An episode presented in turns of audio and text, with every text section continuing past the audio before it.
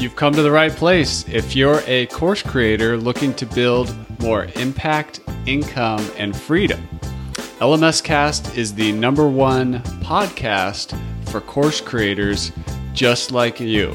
I'm your guide, Chris Badgett. I'm the co founder of the most powerful tool for building, selling, and protecting engaging online courses called Lifter LMS.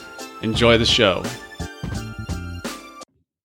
Hello and welcome back to another episode of LMS Cast. My name is Chris Badgett and I'm joined by a special guest, Joe Casabona. You can find Joe at casabona.org where he's got a lot of stuff going on. He's an online educator, he's a course creator, a membership site builder, just like all of you listening.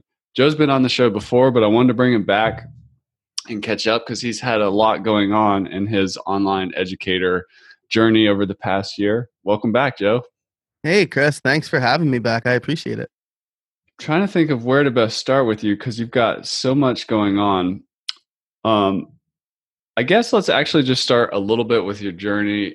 In the past year or two, you've made the transition from um, freelancer or employee to like really stepping into the role as, of an online educator. And the way I like to position this question, I'm working on something. I use a framework called the five hats problem and actually right before this call this is going to be really geeky and like obsessive but i'm actually working on a personality type matrix depending upon how developed people are across five categories. So like the myers-briggs is like four categories. Mm-hmm. this is a personality type indicator across five categories for course creators. And basically the hypothesis of all this is that in order for a course creator to be successful they have to wear five hats and and somehow pull that off or build a team around their weaknesses. But those five hats are to be an expert or online educator. That's number one. Number two is to be an instructional designer or teacher. That's number two. Number three is to be a community builder. So that's like building a list before the sale building community after the sale.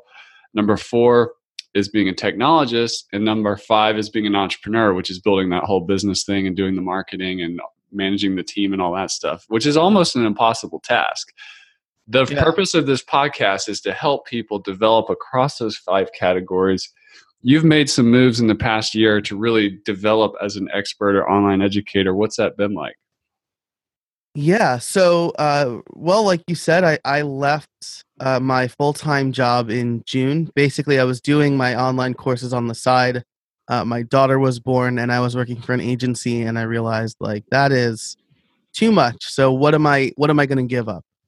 And I really wanted to pursue the online education aspect. I taught at the University of Scranton in-person classes for 10 years and it's something I love to do and I, I wanted to keep doing it. And so uh, the teaching stuff I felt I, I had down and it was the uh, the establishing myself as an expert in in whatever field I'm educating in, right? Because I kind of made my bones. I, I don't know if that's like a strictly New York term. Uh, um, yeah, right.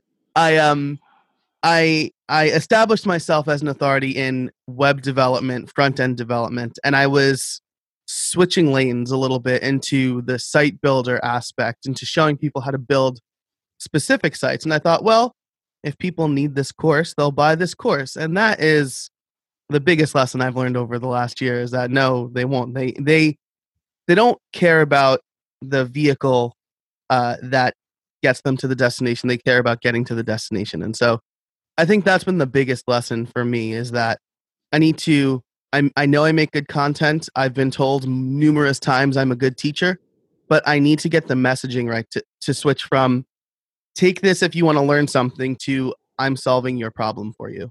There's a framework there that my friend Danny Iny like made me realize he has a concept for it called um, the old model of education used to be just in case, like we're going to build up this library of knowledge just in case you need it later. But the new model being just in time, and like you said, they're looking for like a really specific result from that education just in time. Yeah, absolutely. And and when I launched my first successful course, which was uh, like an introduction to Beaver Builder, the biggest piece of feedback I got was, "Why do I have to take this course in order?" And I thought it was I I took the you know, we're going to learn something over a semester approach. But they didn't want that. They wanted, how do I build a homepage with Beaver Builder? They, they, they paid for the course basically just for that video. There's another counterintuitive insight based on that comment from a past guest, Ellen Martin, where she said course completion isn't necessarily the be all end all. Like maybe somebody needed this part of your Beaver Builder course and they only finished like 20% of the course, but they're happy as a clam.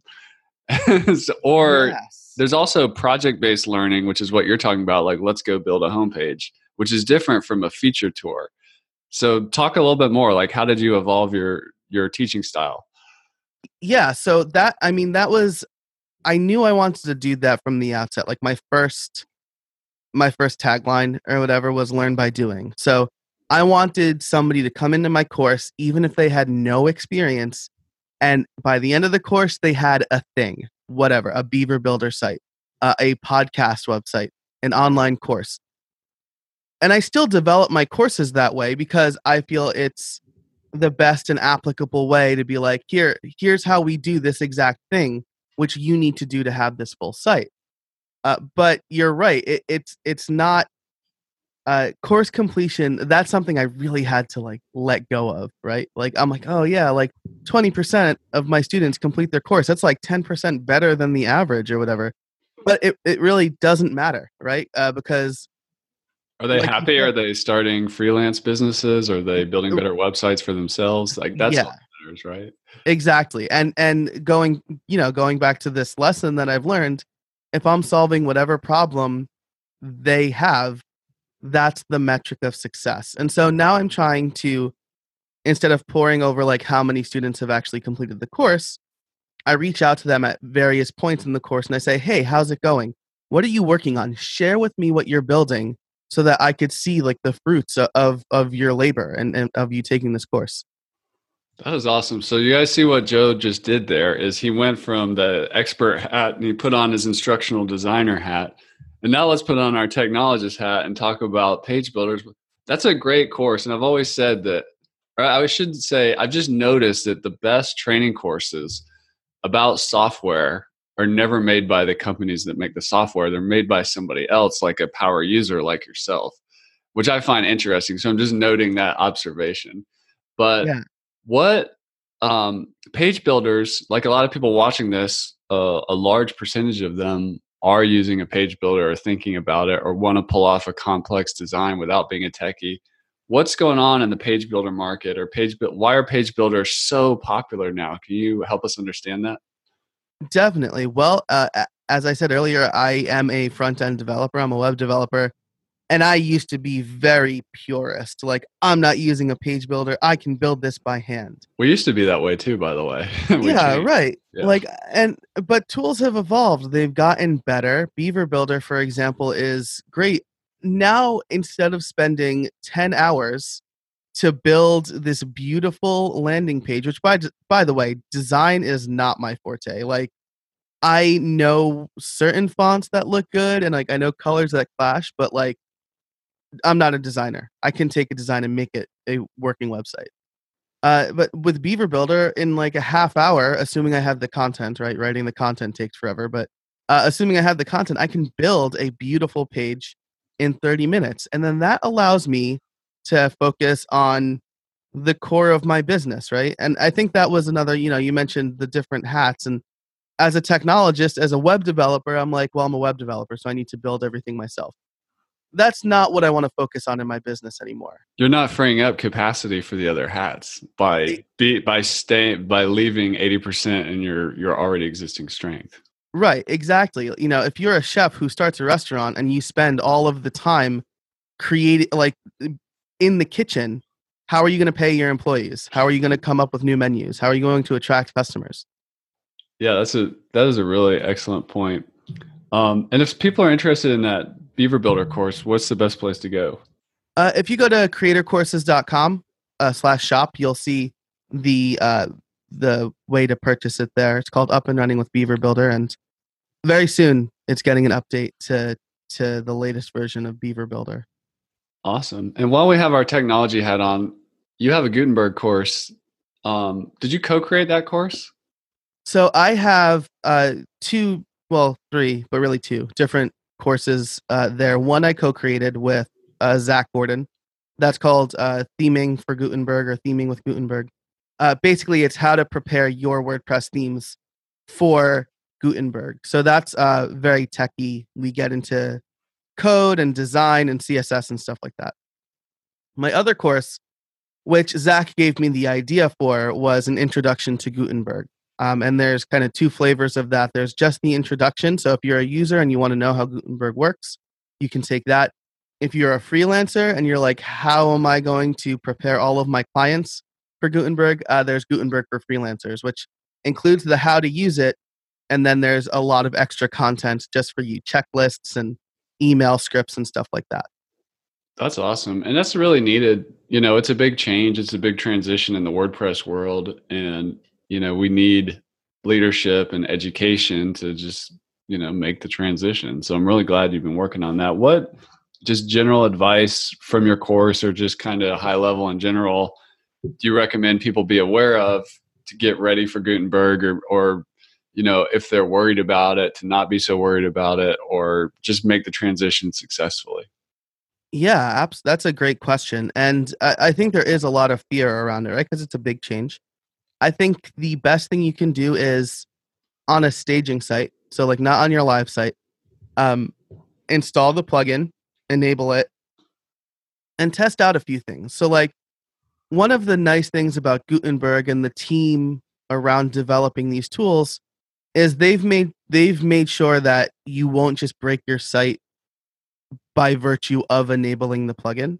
So if you go to old content it'll be in a classic editor block, right? And that's the big change. Gutenberg is moving from just like a big wall of text a la Microsoft Word to a flexible uh, format where each content is its own block and you can move those blocks around and, and create richer, more flexible layouts. And so, just right off the bat, you have an old blog post. It's like killing it in SEO or whatever. Uh, if you never touch that, it never changes. If you visit it in the editor, it's still not changed because it's in a classic editor block. You can make text changes and things like that. And then you can click a button and convert all of that content to blocks. That's where it could break depending on how you've built the site. And I've noticed that, like, if you have a lot of custom HTML, that's when the post or the page will break. So uh, I recommend that. I also recommend checking out uh, Gutenberg Ramp. It's a plugin by Automattic and the WordPress VIP team. And you can turn Gutenberg on for only specific post types. So posts, pages, uh, courses, or uh, s- specific pages by ID. So if you know my all of my pages are like custom HTML or built with a page builder, I don't want Gutenberg touching that. You can turn that off using Gutenberg Ramp. Very cool. That's some solid, solid tips. So it's really not so scary. yeah, and, and yeah. there's backwards compatible stuff in play, and if you just want to not deal with it, you can not deal with it either. So right, yeah. There's the classic editor too. So like when 5.0 comes out, if you're like, I don't want to think about this right now. It's Black Friday. It's the holidays or whatever. yeah. Uh, you can turn on the classic editor and still use 5.0 without you know check out the, the editor after the holidays or whatever that's awesome. Well, I appreciate that heads up. Well, let's go back to our instructional designer hat. And I noticed you had a, a WordCamp where WordPress TV video about never assume when teaching WordPress, or let's just say teaching anything. What do you mean by that? Like you build a whole presentation around that. So I think there's some instructional design wisdom in there. Yeah, that talk was brought to you by a real life example of me assuming my students knew something. So I was teaching at the University of Scranton. One of the courses I taught was an introduction, or like a, it was called computer literacy, and it's just an introduction to computers for all students, basically to make sure that they have some basic technical skills as they move throughout the rest of their college career. And I decided that it would be a good idea to teach them WordPress. Right, um, the course was getting long in the tooth a little bit. Uh, you know, like it was written by professors in the 90s and then like never really changed. And so I decided every semester I would reevaluate what I was teaching based on current events. And I thought everybody should at least know how to make a blog, make a, a website, maybe. And so I had them make websites on WordPress.com. And I was like, so you have posts and pages, and you know, posts are like articles, and pages are just content. And I just said that very casually. And one of my students, bless her, she raised her hand and goes, I have no idea what you just said there. And I'm like, all right, let's take it back. Uh, and so that's that was the impetus for that talk. I made assumptions because I had been using WordPress for 10 years or whatever. And uh, I'm talking to students who didn't care about WordPress up until that point. They maybe used Facebook or Instagram, whatever the popular social media platform was at the time, and but they didn't. And those don't have posts and pages. Yeah, right. Yeah, right. They don't have posts and pages. Yeah. Uh, but and so I assumed, right? They're familiar with some technology, and so they'll get this. And so what I ended up doing was going to BuzzFeed and saying, "Here's about this is a page, right? It never changes. This is content. If we go to the front page, we see the most recent articles. These are posts in WordPress. Uh, but it was just a big lesson about um, I made assumptions because I'd been using something for so long that I assumed everybody knew it. And the story I tell in the beginning of that talk is uh, let's assume you have a baby who's trying to learn how to walk you don't just look at the baby and say, "Come on, just put one foot in front of the other. It's easy." Like that would be insane, and you're being mean to a baby. So uh, that's that was uh, that's the kind of thesis for that talk. I call that the expert's curse, and it's it goes back to a concept called beginner's mind, which is really hard for an expert if they've moved a lot of their fundamentals and foundations, or or there's a lot of fundamentals and foundations inside of those that they that it's easy to forget about. So that's that's great. Um, I want to go back to the expert hat and also part of the business hat, which is marketing. Um, so course creators are really busy people, especially if they have a membership site and they're building new content or mini courses and doing all these other things besides just one course. Um, so they're like they, but yeah, it's good practice to do some content marketing to have some free not behind a login, Google index indexable content.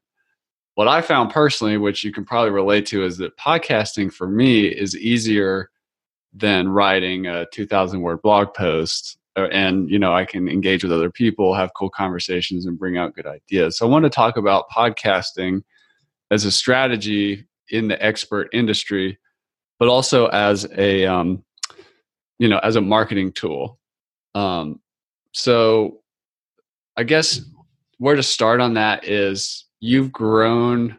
What are some tips on just growing adoption of your podcast, like listen numbers and downloads? Like, how have you done it? Yeah, that's a great question because for a while I didn't have an answer, right? Like people would reach out to me and just be like, how do you get so many downloads? And I'm like, I don't know. Like, well, I think that I think that is okay. Like, well, yeah. I just talk about cool stuff, and I, it's for a certain type of person, and lo and behold, people like it. I mean, that is a strategy. Absolutely, and and but as I thought about it more, I I have a couple of thoughts, right? And one is consistency. Uh, I publish an episode every Tuesday morning at 3 a.m. Eastern time, right? Which is like why 3 a.m. I randomly picked that time. Yeah. And I found it did better than other randomly picked times. Because like when I first started my podcast, I would like refresh the I still do it sometimes. Refresh the downloads page and just see how many things are how like how many people are downloading it right now.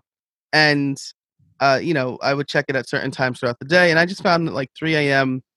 uh midnight Pacific, I guess, was I don't know, a good time for a lot of people, right? Like it was good for people uh, overseas in in later time zones, um, but it was like out early enough that people might be able to listen to it on their morning commute here in the United States. Yeah, that uh, makes sense. Yeah, so that's that was.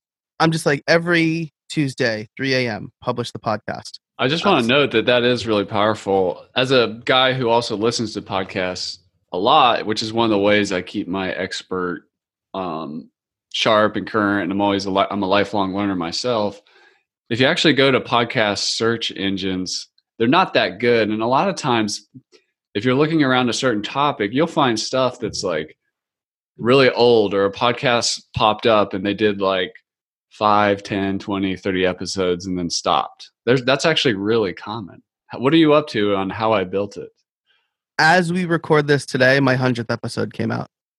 awesome Yeah, uh, which is really exciting, and it's I I mean it's because I've had like great guests and great support, and people tell me they love the show. Like I don't know if I'd be able to continue doing it if uh if I didn't have the the great support. Yeah any other tips on like if somebody's wants to grow to just be aware of or think about Yeah. So, uh, like I said, consistency is really key. Understanding how people listen, like that's something I've learned uh, over the, the two or so years that I've been doing this is that most people are going to listen in their car, on their commute, during their morning routine, right? They're probably not listening in the middle of the afternoon when they're doing like deep work, right? Because they're either they're yeah. not in deep work or they're not listening to your show. And I just Um, want to confirm that for me personally, as a listener, when I get up in the morning, for me, I have a big routine with exercise, walking or running or whatever. And I'm I go to my podcast and I load up the queue for what I'm going to listen to. And I know, like certain podcasts I listen to, oh, it's Monday. I'm going to get this guy releases on Monday. This gal releases. We're here. So I, I like I kind of know it. I know when it's coming. Yeah, that's exactly right. And I do the same thing. I go for a two mile walk every morning, and I know, depending on the day it is, I'm going to get my Apple fix, or Pat Flynn's going to teach me about you know uh, smart passive income, and uh, but and and watching my numbers, I've noticed the same things. Right when I wake up, or the first time I check around 9 a.m., uh, I've I have a large amount of downloads, and then it slows throughout the day, and then right around five or six o'clock, I see another spike uh, because people are doing their their commute home.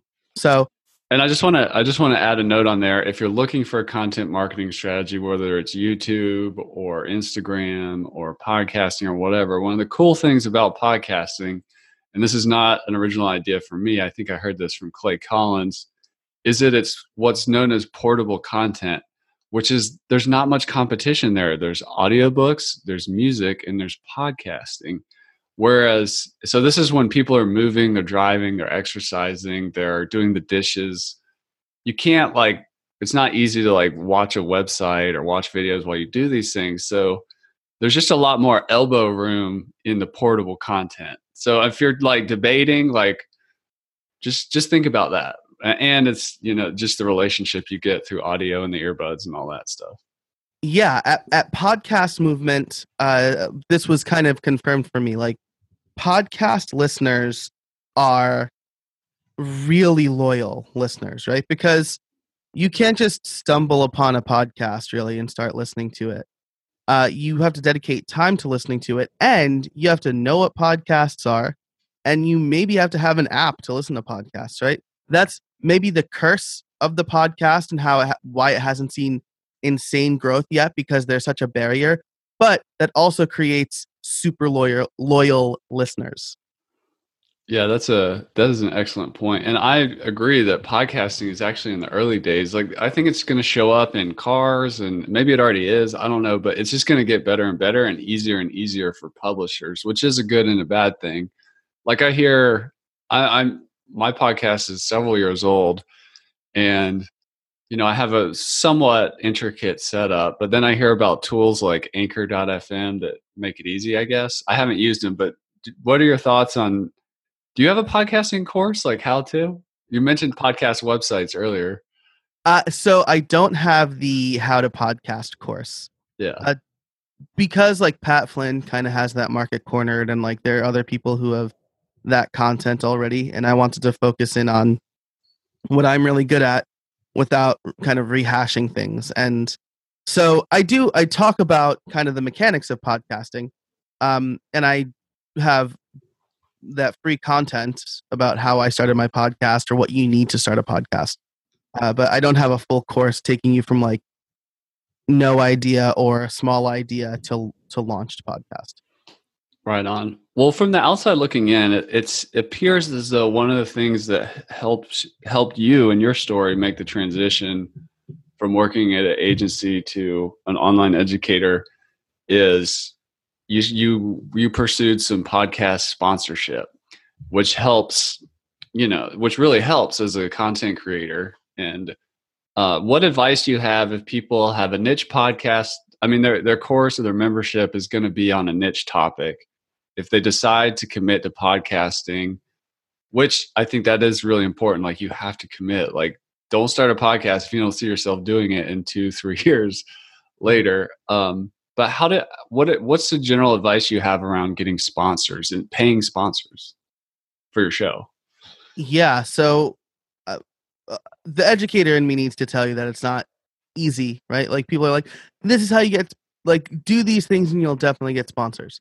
You are asking people for money, and uh, so it's unless you find somebody who just can like print money, it's going to be hard to do that. But these are things that have worked for me early on, I had guests talking about something, some product, uh, and I would reach out to those people and say, "Hey, I just had a guest. I named them.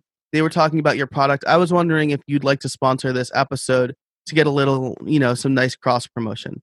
I like that because that, that's like results in advance. Like you're already getting free publicity here. Do you want to pour some gasoline on that? Right. Yeah. It, you're saying. yeah. yeah. Do you want to reinforce what my guest is already saying, right? Yeah.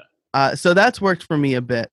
Uh, and then the other thing is, I reached out to people that I knew in the space who trusted my work. Uh, so I have a network. I've built a network over several years, and I reached out and I said, "Hey, look, I'm starting. I've I've started this podcast. It's doing okay. I'm really dedicated to it, and I was I'm looking for some financial backing are you willing to sponsor a few episodes?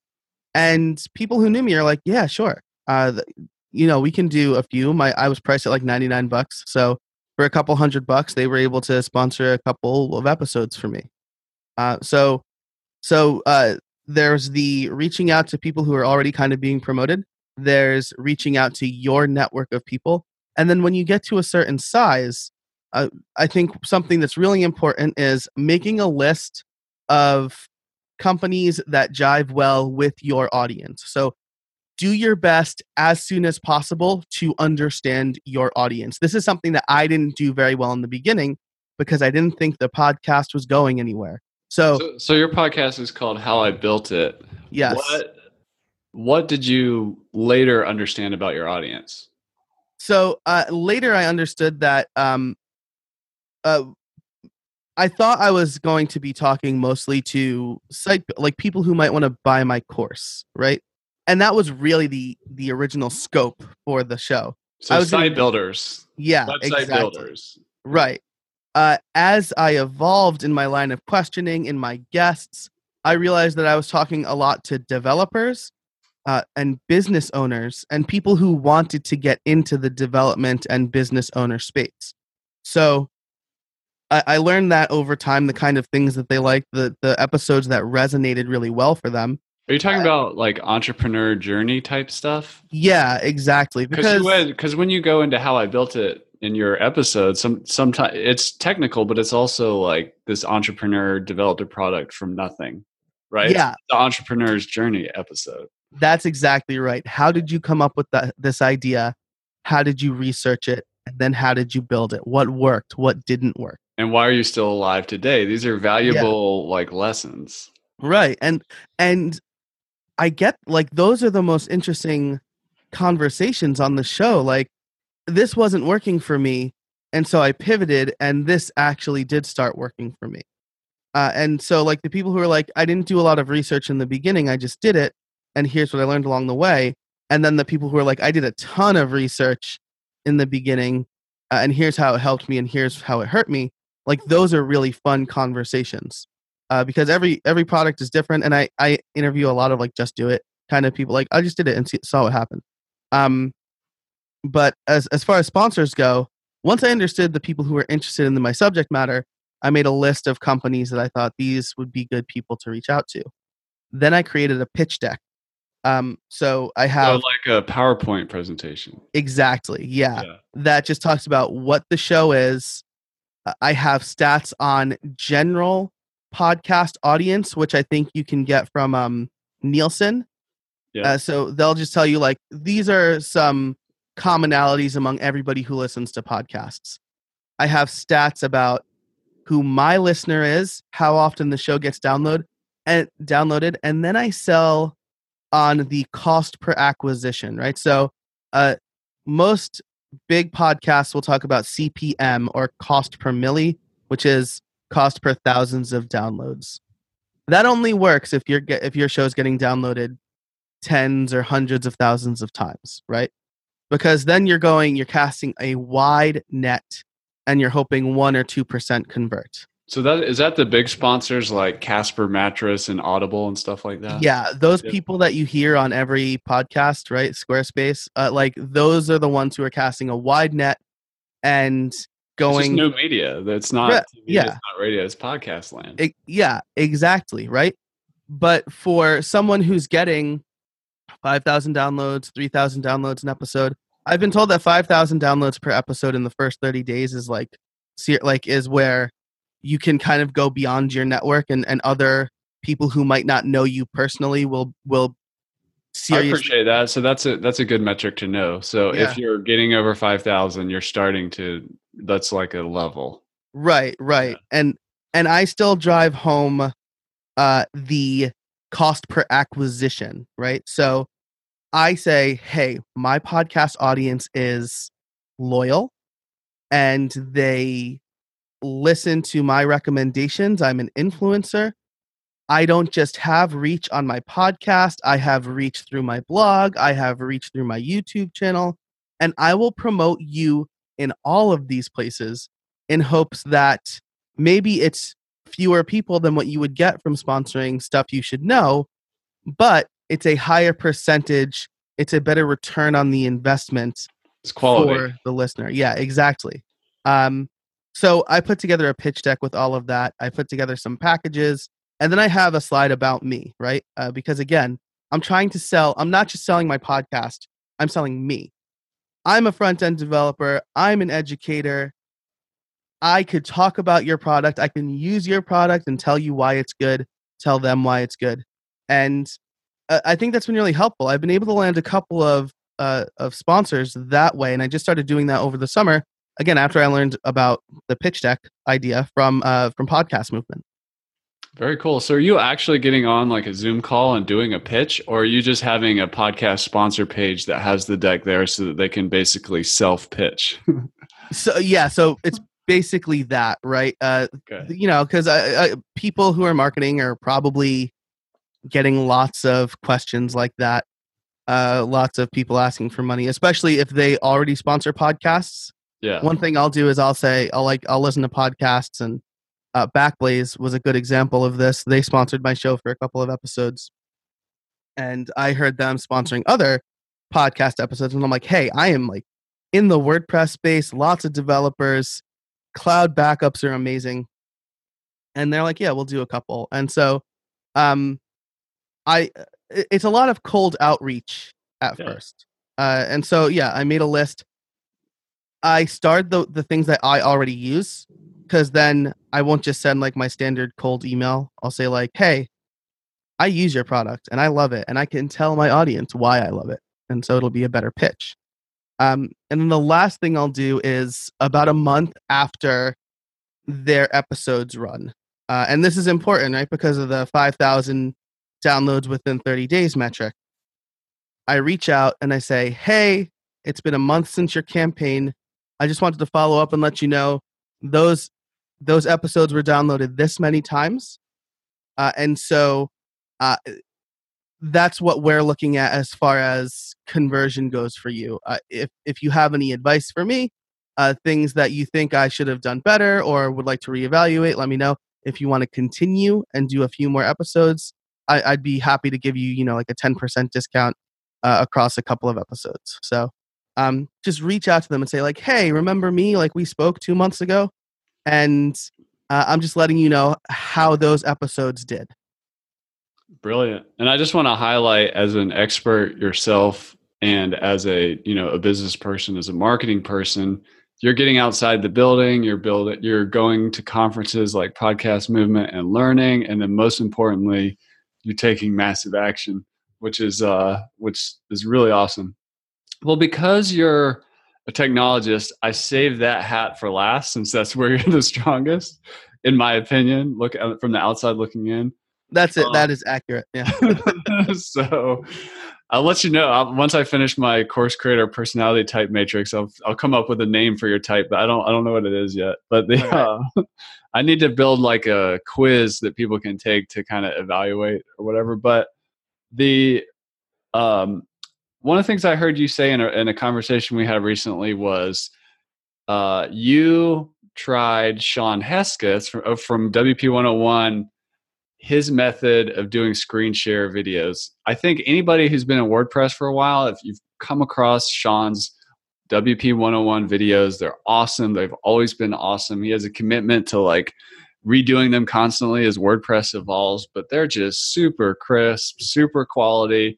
Shawn was on this show and uh, we did interviewed him about his setup and everything. But basically, if I understand correctly, he kind of writes the audio script first and then comes back and does the um, you know the uh, the actual screen recording part of it all and edits it all together.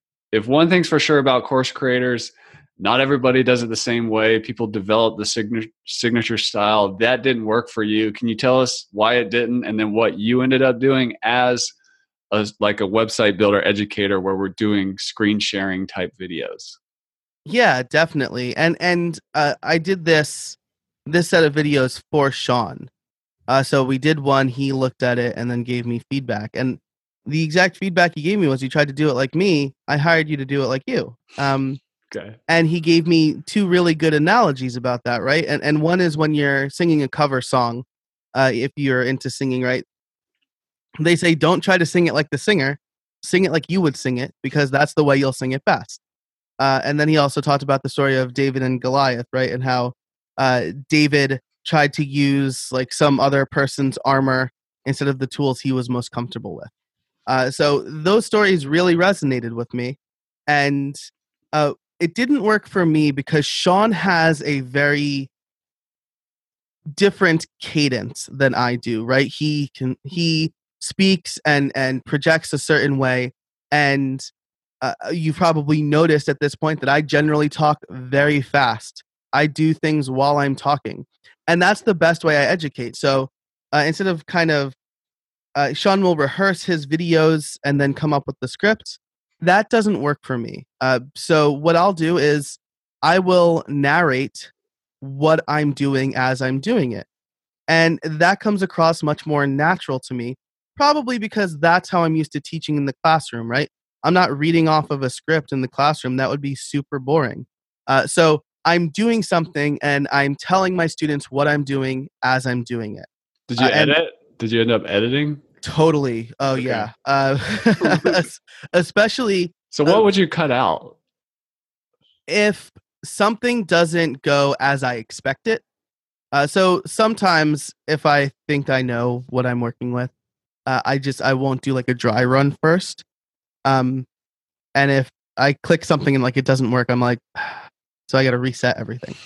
Uh, yeah. I'll, I'll, I'll also if I say if I notice I'm saying um a lot, I will reshoot that part. But for the most part, especially when I'm like if I'm doing a programming course, I keep certain mess ups in right. Like if I code and a bug, uh, an error gets thrown, I'm not going to cut that out. I'm actually going to say, okay, so we got this error let's see why we got this error and that was uh, maybe another thing that contributed to my style because coding doesn't rarely ever goes perfectly the first time. That's so funny you say that. We did a uh, like a, a short interview with chris coyier about making educational videos and he said that was his number one tip like don't take out the mistakes because it's part of how people learn or else they're going to feel weird when things don't go perfectly all the time. Yeah that's exactly right. Like how it's going back to assuming uh, while teaching right? I taught so i taught a training at the university of scranton with a coworker and we had very different styles. He would basically say oh how do you add a post? You just go to post add new post. It's so easy. And i'm like they're here because it's not easy right? And if things are going perfectly smoothly for us and not perfectly smoothly for them, they are going to think they are the problem. Uh, and so, same thing with coding. If I like code this magnificent theme perfectly on the first try, and then someone hits an error because I don't know they forgot a semicolon, something I still do from time to time, uh, more than time to time.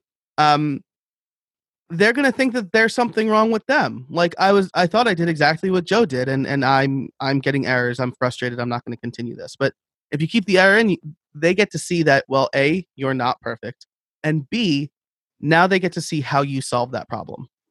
My business partner at LifterLMS, Thomas Levy, I remember a long time ago when we first met, he said that when we were started to interview other developers and stuff like that, he, his main thing was like they need to be good Googlers.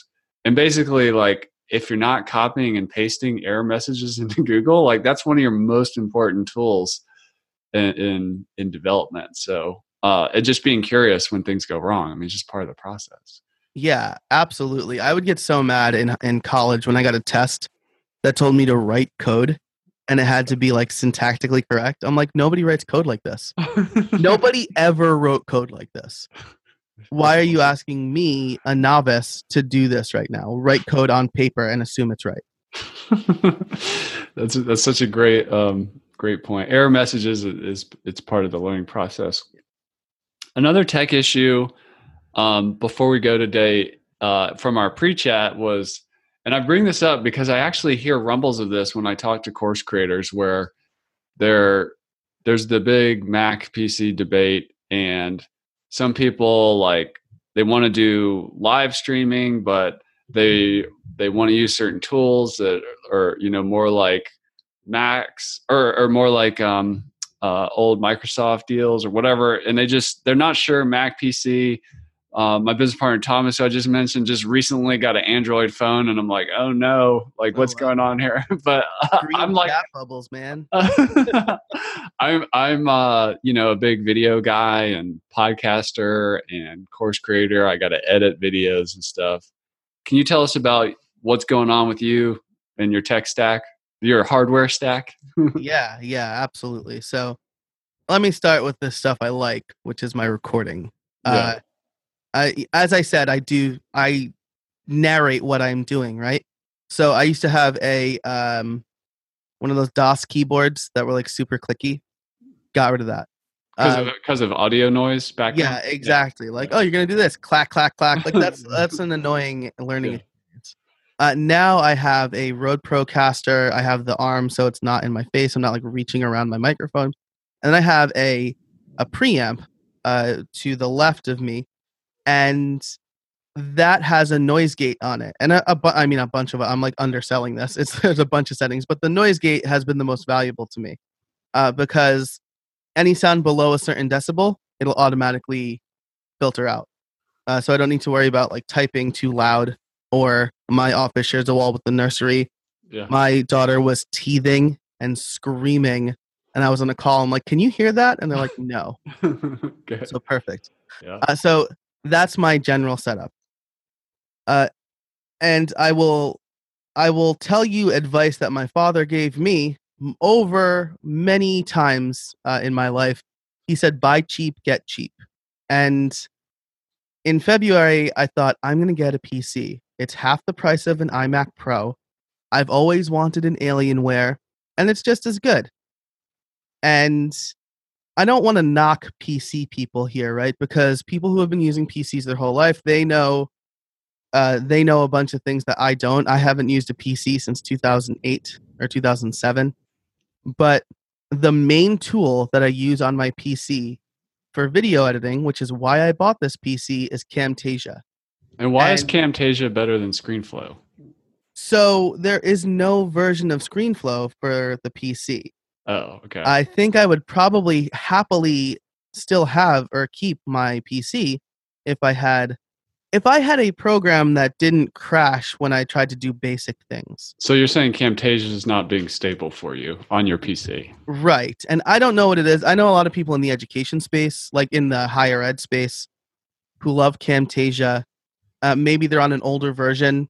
Uh, I record all of my videos in 4K super uh, high quality yeah yeah yeah because that's i mean that's where every like as we're sitting here apple just announced a new macbook air that is 4k that has a retina display right so like wow.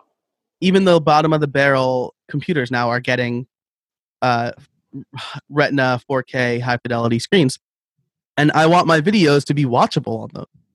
Uh, maybe Camtasia can't handle 4K, uh, but I've not been happy with that experience.